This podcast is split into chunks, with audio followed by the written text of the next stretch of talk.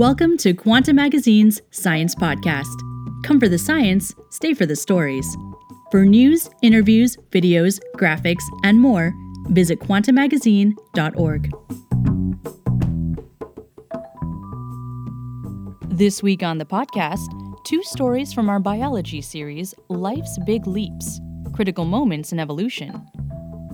Emily Singer explores two major evolutionary transitions the development of complex cellular life, and the beginnings of cooperative multicellular entities.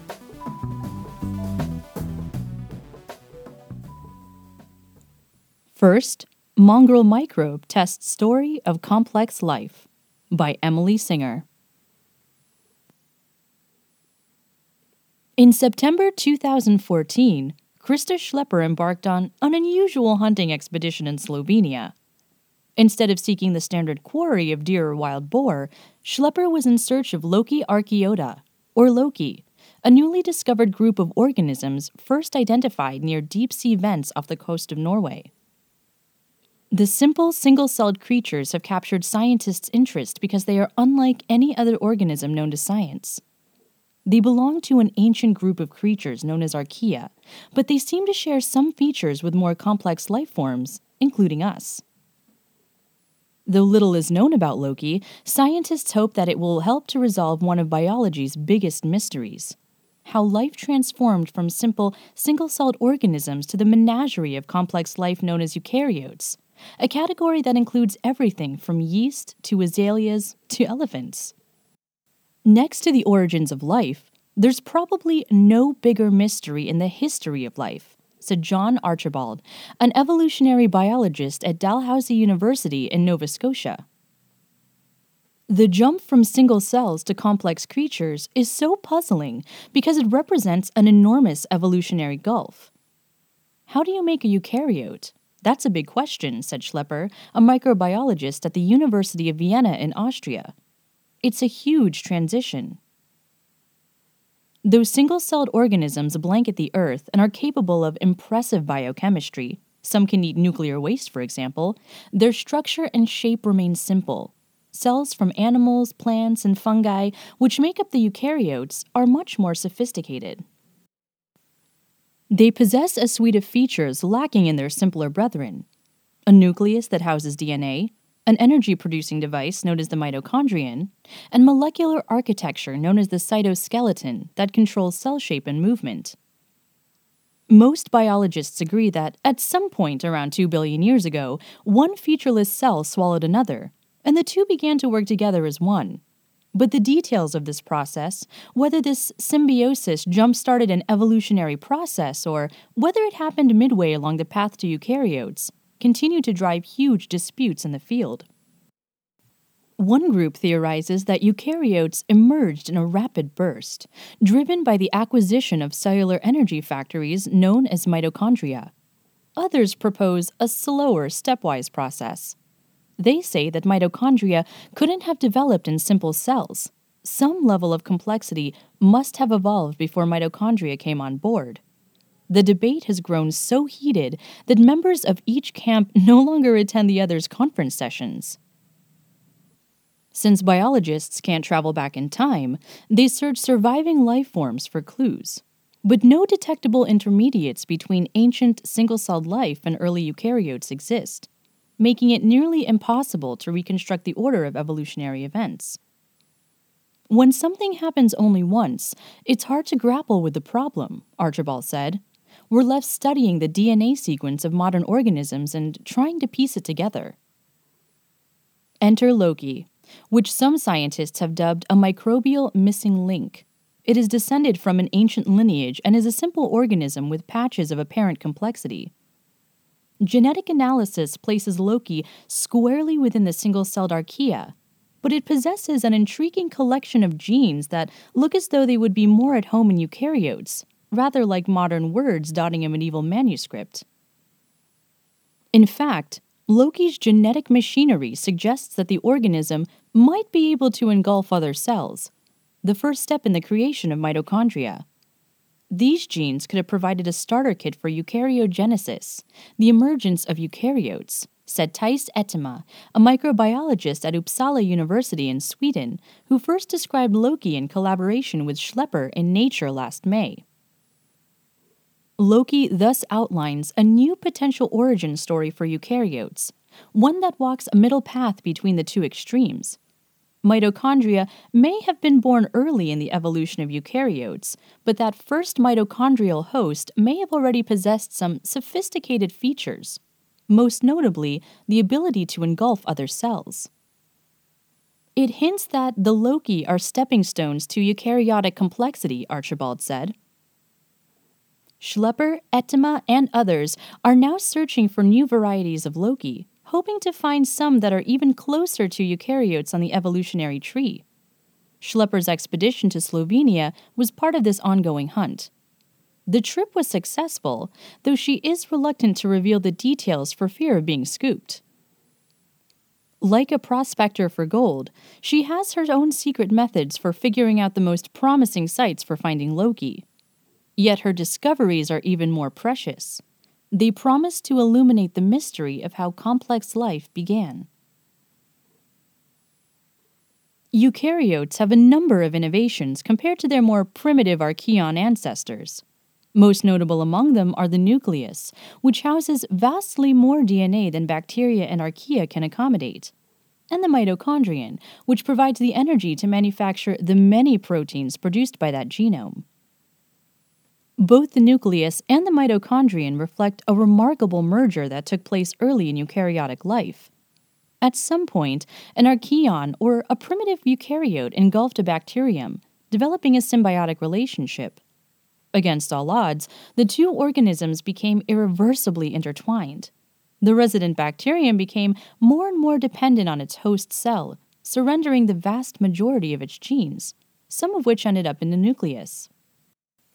The result was a singular development in the history of evolution that birthed the mitochondrion. A single event in 4 billion years of evolution sculpted the whole future evolution of eukaryotes. That's kind of freaky, said Nick Lane, a biochemist at University College London. Chances are that it would go wrong, because the two organisms have to figure out how to get along and to synchronize their life cycles. Exactly how and when mitochondria came on board is one of the biggest controversies surrounding the origin of eukaryotes.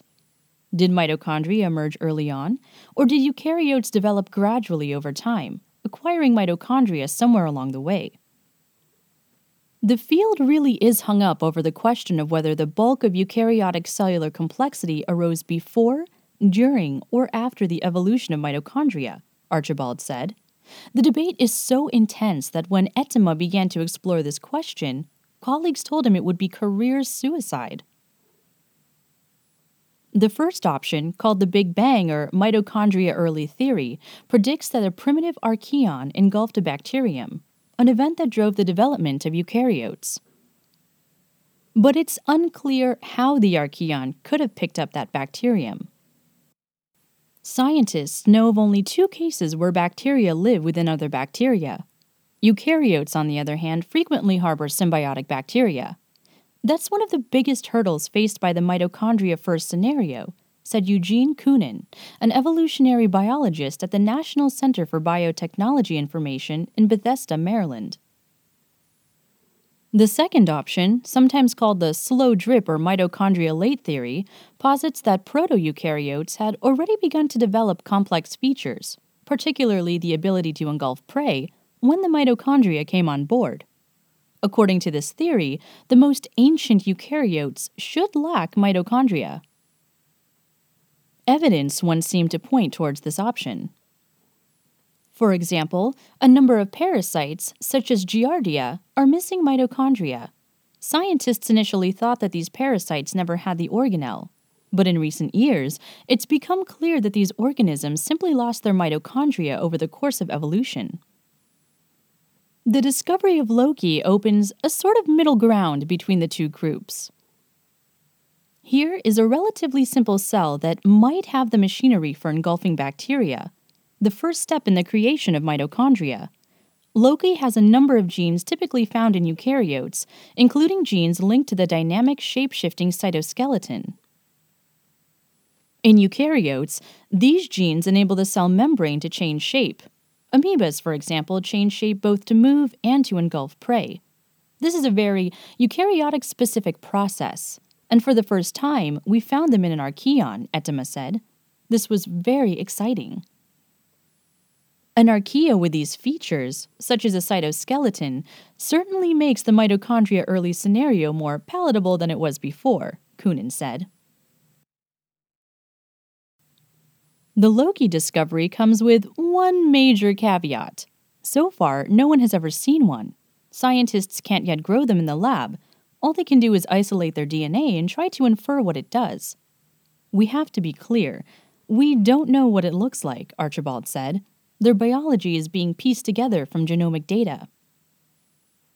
In the world of microbiology, that's not unusual. The vast majority of microbes can't be grown on demand, so scientists study them by analyzing and comparing their DNA. That's what we do in microbiology. We make predictions from genomes, Schleper said. The Loki for sure have something very special in their membranes. The precise nature of that special something is still unclear. Archibald and others caution that though Loki has genes that are involved in membrane remodeling in other organisms, no one knows for sure that they perform the same function in Loki. Perhaps they do something different in these simpler organisms and membrane remodeling evolved later. Lane, for one, is unconvinced that Loki can engulf other microbes. Without a mitochondrion, he says, it simply lacks the power. It costs a lot of energy to become large, to move around and engulf and digest cells, Lane said. In modern cells, that process involves 1,000 genes, all of which cost a lot of energy to produce, he said. Schleper and Ettema are working hard on growing Loki in the lab, but culturing it has proved extremely difficult. The original samples were excavated from the deep sea, where oxygen is scarce and the organism's metabolism is extremely slow. Some estimates predict that the creatures that live there divide only once every 10 years. Moreover, these sediment dwelling Lokis are adapted to the extreme environment at the bottom of the ocean, so bringing them to the surface is likely a death sentence. To get them to survive, you have to be very careful and lucky, Ettema said. Fortunately, the researchers have discovered that Loki also inhabits less alien environments, and they expect samples from those sources to prove easier to grow. Since their initial discovery, Schleper and Ettema have found that Loki are more common than anyone expected. They have since identified new variants in a number of environments hot springs, shallow marine sediments, rivers, even the permafrost. It's like an Easter egg, Ettema said. We don't know what we're going to find, but every new genome has something in it. Part of the challenge in finding Loki samples is that they tend to be few in number, a rare figure in local microbial ecosystems. That might explain why they remained undetected for so long. Moreover, Schleper said, the methods used to survey microbial diversity aren't well suited to detecting archaea in general. Ettema is optimistic that they will figure out how to grow Loki in the lab, but he cautions that observing live Loki might not resolve the questions about its ancestral abilities present day Loki may be very different from the ancient versions that gave rise to eukaryotes. Even if modern Loki can engulf bacteria, that doesn't prove that ancient ones did. It has had 2 billion years to evolve, a length of time that saw the emergence of humans from single celled organisms. People overstate a bit what we'll know from culturing it, Ettema said. Even if Loki doesn't solve the mystery of our ancient origins, its discovery shows just how much biological diversity remains to be unearthed. Perhaps the next discovery will be a eukaryote with no history of possessing mitochondria. Or perhaps it will be an archaeon with signs of a symbiotic bacterium living within. It emphasizes just how much novelty we can find by sequencing the genomes of organisms that can't be grown in the lab, Koonin said chances are that more is going to be discovered. Discoveries that can be dramatic and crucial for our understanding of biology.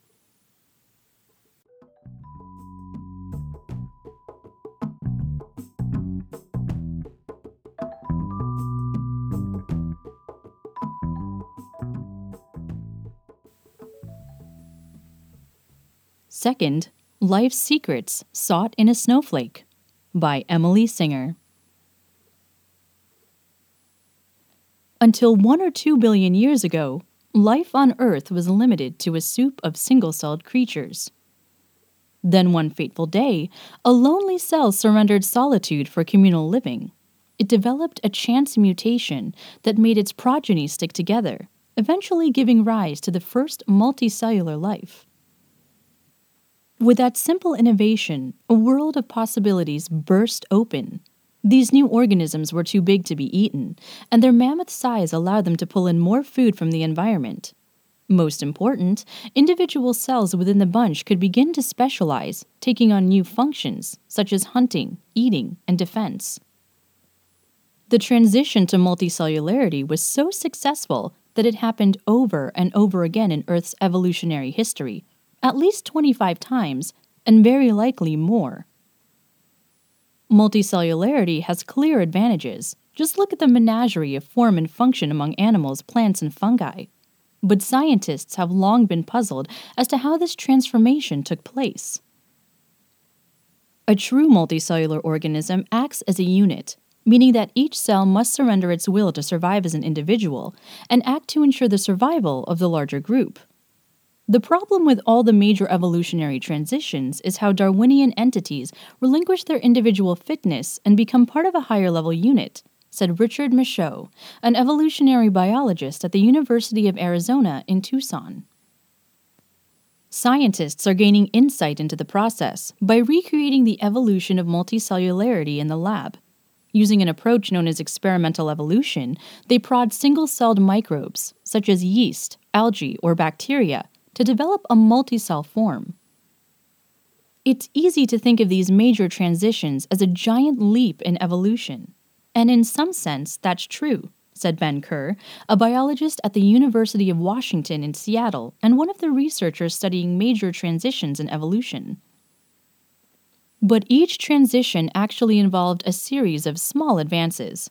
The organisms had to evolve effective ways to stick together to cooperate, to divide, and to develop specialized jobs within the greater whole.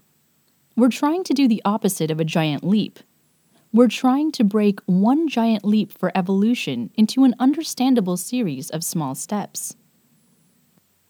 William Ratcliff, a biologist at Georgia Tech in Atlanta, and his collaborators have discovered a surprisingly simple route to multicellularity. A single mutation in yeast that adheres the mother cell to its daughter to create a snowflake like shape. These snowflakes grow and divide in a way that provides a clever solution to one of the major pitfalls of multicellularity the cheater problem, in which lazy cells take advantage of cooperative ones. And while the work hasn't produced a true multicellular organism, the snowflake yeast has shown just how easy it can be for life to take the first step toward a major biological transformation. Ratcliff began his quest for multicellularity while still a graduate student at the University of Minnesota. Over a series of coffee fueled conversations, Ratcliff and his collaborator, Michael Travisano, began brainstorming the coolest experiment we could do, according to Ratcliff. Tackling the biggest unsolved question in biology, how life first began, was too far out of their wheelhouse, the pair decided, so they settled on the runner up. How did multicellular creatures evolve? To untangle that transition, the researchers would try to recreate it, converting single celled yeast into multicellular organisms. Ratcliff and Travisano developed an easy way to force yeast to become multicellular. They grew the microbes in tubes and spun them in a centrifuge once a day. The largest cells, or those that clustered together, sank the fastest. Each day, they selected the fastest sinkers, challenging those cells to another round of the experiment. Over the course of 24 hours, roughly seven generations of yeast, the cells accumulated tens of thousands of mutations. Then, a couple weeks into the experiment, the composition of a few of the tubes suddenly changed. The cells began forming large clusters, and the silky solution of single cells transformed into grainy blobs. Within 100 yeast generations, about two weeks, the population had shifted almost entirely to snowflake yeast. I was gobsmacked, Ratcliff said. It was unusual, fast, and dramatic. Peering at the solution under the microscope revealed that single cells were now in the minority. We mostly saw these beautiful spherical branched things. While typical yeast divides and disperses after each generation, snowflake cells divide and stick. Daughter cells cling to their mother like baby kangaroos. Mother and daughters then divide again and again, each producing another attached offspring. The evolution of snowflake yeast created more than a mere clump of cells. Wild yeast strains sometimes produce a sticky protein on their surface, which makes the cells adhere to each other. Brewers like the sticky form, known as flock yeast, because it's easier to remove from newly brewed beer. But snowflake yeast is quite different from flocks. Flock yeast cells divide and separate, then condense into a genetically diverse pile. Snowflake yeast grows in highly related clumps. It's this difference that Ratcliff and others say distinguishes a simple blob of cells from a cohesive unit capable of evolving true multicellularity. Whether snowflake yeast qualifies as truly multicellular or not is a difficult question to answer. There is no clear dividing line between single celled and multicellular organisms. Ratcliff likens the transition to what he calls the rich man, poor man problem. If you gathered everyone in the United States and lined them up according to wealth, the richest people will land at one end and the poorest at the other. If you just looked at these extreme ends of the spectrum, it would be easy to define the characteristics of the rich and the poor. But if you drove down the line of people, it would be impossible to define a strict point where the rich group ended and the poor group began. By this analogy, snowflake yeast is in the multicellular middle class.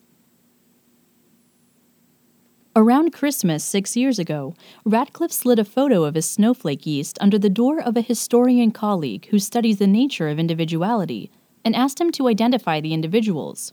Were they the single cells that made up the snowflakes, or the snowflakes themselves? The historian drew Santa hats on the snowflakes, a tongue in cheek method for choosing the multicellular entities. Ratcliff was trying to get at the question of how to define an individual, one of those superficially simple questions that are actually quite complex. And while biologists don't agree on the exact qualifications that designate an individual, they do have a broad set of guidelines. Snowflake yeast satisfies a number of important requirements. First, individual cells within a snowflake appear to sacrifice themselves to benefit the whole. When snowflake yeast reaches a certain size, cells within the clump commit suicide, releasing smaller daughter clumps from the parent cluster. It's deeply poetic. The death of individual cells seems to be a direct contributor to the birth of new multicellular organisms, Kerr said. The process illustrates the beginnings of a division of labor within the organism, Individual cells have distinct roles to play, even if their role is simply to die. It's not in the interest of the individual cell, it shifted interest to a higher level. Snowflake yeast also mirrors the genetic bottleneck that we all go through. Every one of us began as a single cell, a fertilized egg that produced the complex layers of tissue that make up our bodies. Each daughter branch in snowflake yeast is composed of cells that originated from the same parent cell.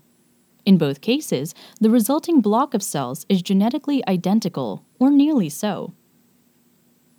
That homogeneity is essential for blocking the spread of cheater cells, the single celled equivalents of lazy roommates who eat everyone's food but never go shopping or pay the bills.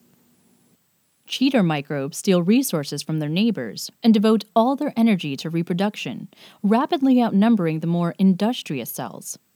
Cancer is an example of cheaters within our own bodies, genetically distinct cells that act in their own best interest, endangering the larger entity. In snowflake yeast, the single cell bottleneck means that cheater cells are stuck with a community of cheaters. The group won't be able to survive on its own. The simplest and most general explanation for why multicellular organisms pass through a single cell stage is to ensure that all the cells composing the organism are as close to perfectly related to each other as they could be, said Rick Grosberg, an evolutionary biologist at the University of California, Davis. Everyone shares the same genetic interests. The bottleneck forces an alliance. Perhaps the most important argument in favor of snowflake yeast's status as a multicellular creature is that natural selection is acting on the snowflake as a whole. In a new set of experiments, Ratcliff's team is pitting snowflake yeast against flock yeast in a head to head battle. Preliminary results show that over and over again, snowflakes drive flocks to extinction. They are evolving in the same way that multicellular organisms are, Ratcliff said. Selection acts on groups, and the groups respond to selection. Yet snowflake yeast fails one key test of multicellularity indivisibility. We can't be chopped into smaller parts and maintain the properties of the whole, Michod said. Snowflake yeast can. Because of this, I think snowflake yeast are not really true multicellular organisms, Michod said, but they are certainly on their way. The snowflake yeast strains have now been evolving for more than a year, and they continue to change, getting bigger and rounder with each generation and singing faster than their ancestors. We can see these Darwinian processes playing out in the lab over thousands of generations, Ratcliff said. The ongoing transition is giving researchers a powerful tool for studying the genetic foundations of multicellularity. Ratcliff has already identified one of the genetic mutations that make it possible for snowflake yeast cells to stick together in their particular way. He hopes to identify additional mutations involved in the switch to multicellularity, which will illuminate the mechanisms underlying the process. Even though snowflake yeast might not directly reveal how multicellularity first evolved on Earth, it should highlight the general evolutionary processes needed to get there. The fact that basic multicellularity is so easy to create is a profound insight, if not a complete insight, Grosberg said. What's more, lab evolved multicellularity isn't limited to yeast. Scientists can drive other single celled organisms to multicellularity as well. Ratcliff and collaborators, Matthew Herron and Frank Rosenzweig, both biologists at the University of Montana in Missoula, showed that they can transform the single celled alga, Chlamydomonas reinhardtii, into a multicellular entity. This is particularly important because one of the criticisms of Ratcliff's yeast work is that some natural yeasts have multicellular forms, meaning that his experiments might simply be restoring a latent talent. The researchers ran similar experiments to those in yeast, selecting for cells that sink the fastest. But they also employed a selective pressure that algae are more likely to experience in nature predators, such as paramecia that can't eat larger multicellular blobs. The predator driven strains developed a different sort of multicellularity from the gravity induced versions. These multicellular chlamydomonas have spherical blobs of cells contained within the same cell wall. It's not so surprising that algae came up with different routes to multicellularity. The transformation evolved independently in plants, animals, and fungi dozens of times, maybe more. So there are likely different solutions to the problem of making the transition. What are the suite of possible genetic keys that unlock the door to multicellularity? Rosenzweig said. That's one thing to be gained by comparing different systems. Researchers also want to know how these clusters become more complex, partitioning jobs like a well run factory. How does a multicellular organism make that next great leap to differentiated cell types that work cooperatively in the organism? Rosenzweig said. Rosenzweig cites an ongoing experiment in his lab with chlamydomonas. Single celled algae have flagella, tail like appendages that propel the cell toward light. The multicellular version of chlamydomonas also have flagella, but theirs are trapped and useless inside the larger cell wall.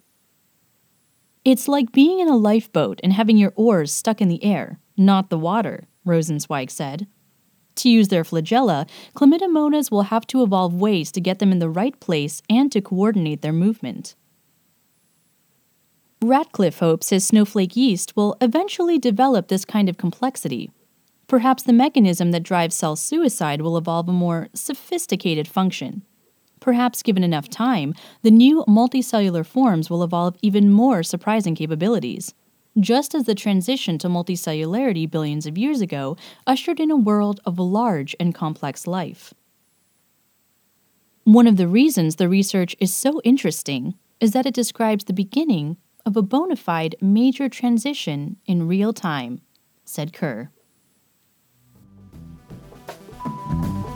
You're listening to Quanta Magazine's Science Podcast with music by Poddington Bear. I'm Leah Alfonso. For news, interviews, graphics, and more, visit quantamagazine.org.